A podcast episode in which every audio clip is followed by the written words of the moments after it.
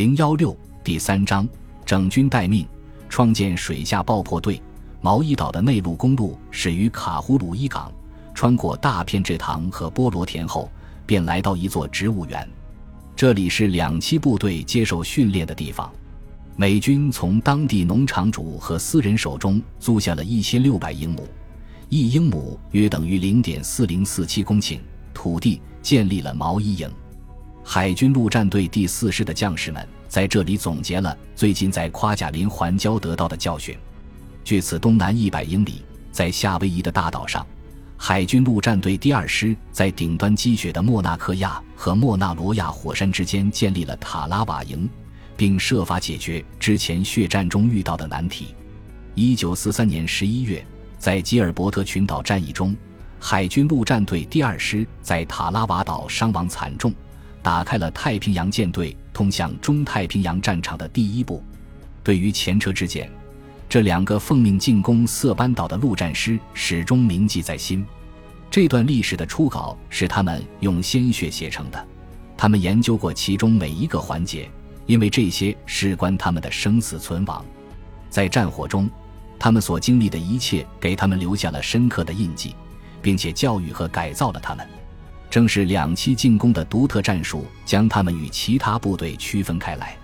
在陆海相接的过渡地带作战，无疑需要具备特殊的本领。六十天后，他们所掌握的技巧将再次接受考验。美国陆军第二十七师也将加入霍兰德昂·史密斯少将第五两栖部队的战斗序列。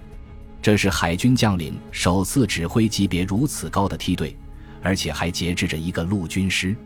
霍兰德·史密斯认为，这对海军陆战队来说意味着某种转折。当海军陆战队的官兵得知，我们将第一次作为一支必不可少的部队作战，而非处于联合指挥之下时，我简直无法形容众人的欢腾之情。史密斯后来写道：“作为一支海军野战军，我们将在海军将领的指挥下，独立开展打击日军的行动。”这是提高海军陆战队威望的良机。海军战争学院再也不会有人用“二流部队”的可恶说法了。海军陆战队第二师的托马斯·伊沃森少将及其手下指挥官都无法忘却塔拉瓦岛。由于策划时出现严重误判，登陆该岛的战役几乎演变为一场灾难。该师的参谋推断，海水将超过礁盘五英尺，但未能预测当地的低潮。当登陆艇抵达暗礁后，船底触到了珊瑚的边缘，部队被迫在距离岸边五百码的地方弃船涉水。他们被困在礁盘之上，无法占领任何立足之地，只能等着被载往岸上。在敌军的猛烈炮火下，许多人不得不身背全副武装，在深深的西湖中无助地跳来跳去。经过惨烈的交叉射击，数波突击队终于来到岸上。正是因为连排两级的出色指挥，这次行动才得以继续进行。假如上尉阵亡，中尉完全清楚自己的职责，中士和下士同样如此，校级军官也从中得到了教训。特纳的参谋长罗伯特 ·E· 霍格伯姆说：“当时海军陆战队第二师的指挥官们都坚信他们能够迅速占领这座岛屿，乐观轻敌只会葬送自己的性命。”而最好的解药就是认清残酷的现实。训练场最主要的目的就是使美军认清现实。夏威夷地形多变，既有高耸的山峰和干旱的丘陵，也有开阔的海岸；既有刺状的玄武岩，也有帕克农场上的田间土路。天然的地理优势为美军提供了足够的空间，以便进行实弹操练、火炮和迫击炮训练。坦克演习、伪装练习、夜间袭击、丛林训练以及爆破、柔道和喷火器练习。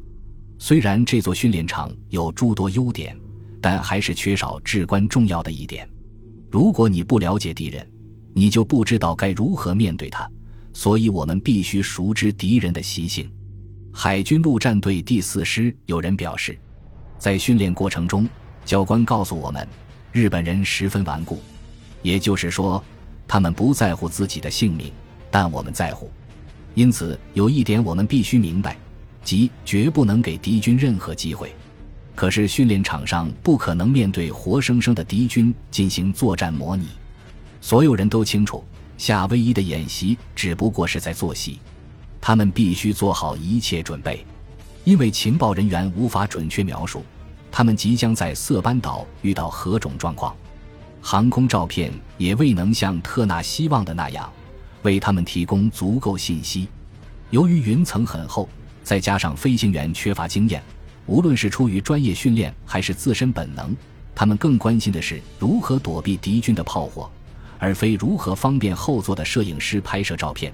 所以，色班岛和天宁岛的照片都很不全面，要到几个星期以后，这些照片才能进一步完善。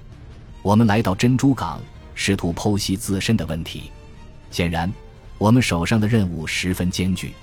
特纳手下的两栖部队副司令、海军少将哈里希尔说：“据情报人员估计，当地的日军兵力已经增长到九千至一万人。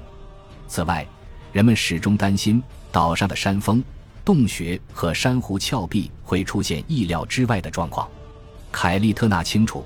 自己唯一能做的，就是在力所能及的范围内，继续加强对可变因素的控制。他手下的远征部队即将在马绍尔群岛的多座岛屿上开展大规模战斗，因此必须做到有备无患。他所掌握的五十六艘攻击运输舰和二十艘货船，一次可以输送四个师的兵力。金将军曾向参谋长联席会议提出了这一要求。但这些船只的实际运力既取决于行动的准确性和时机的选择，也取决于船上人员的素质以及支援炮火的口径和初速。从夏威夷各地和加利福尼亚沿岸就可以看出这次两栖演习的盛况。驾车从圣克莱门特驶往欧申塞德的人们偶尔能够目睹演习的过程。一些形状奇特的船只摇摇摆摆地爬上岸边。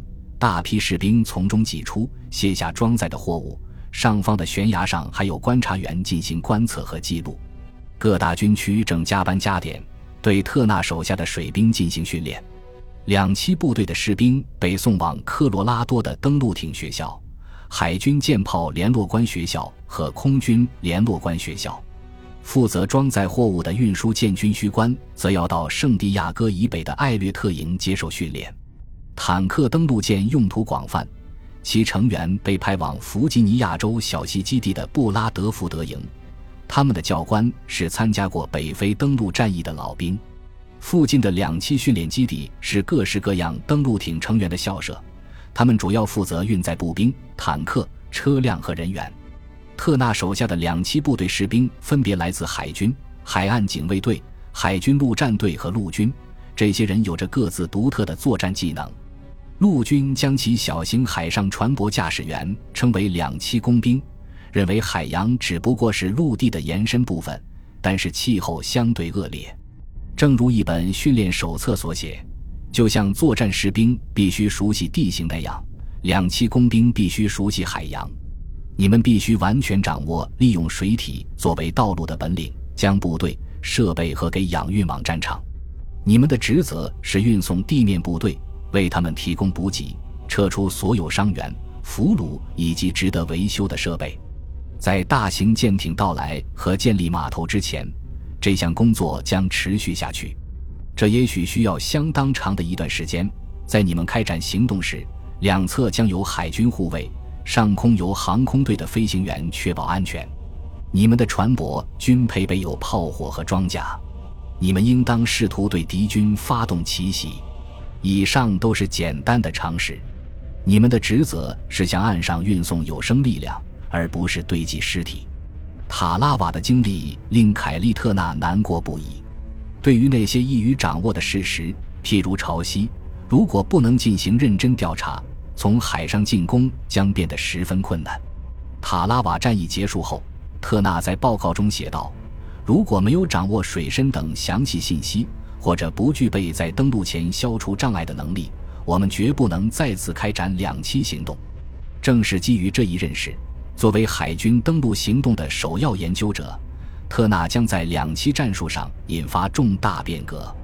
近来，特纳逐渐对一种新的军事活动——水下爆破产生了兴趣，而这种活动有助于两栖部队开展行动。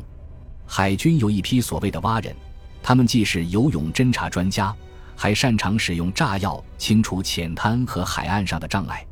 他们对进攻海滩的侦察十分独特，被称为水文侦察，即测量礁岩以上以及整个西湖的水深，以确定士兵在全副武装的情况下是否可以徒步前进而不被卷人水底，还可以确定坦克可以从哪些地方经过而不会颠簸或被淹没。如果这些专家参与了塔拉瓦战役，特纳认为。数百名海军陆战队员就不至于在挣扎着渡过西湖时淹死或被射杀。自1943年底，海军就开始在佛罗里达州对海军战斗爆破队 （NCDU） 进行训练，但华盛顿将其中大部分人员送到了欧洲。三十二名海军战斗爆破队员来到英国，为进攻诺曼底做准备。但塔拉瓦战役的结果证明，东半球也需要他们。海军在佛罗里达州的皮尔斯堡建立了一个专门的营地，对有志于从事此类工作的人员进行训练。而在太平洋，特纳打算将海军的蛙人特种部队据为己有。本集播放完毕，感谢您的收听，喜欢请订阅加关注，主页有更多精彩内容。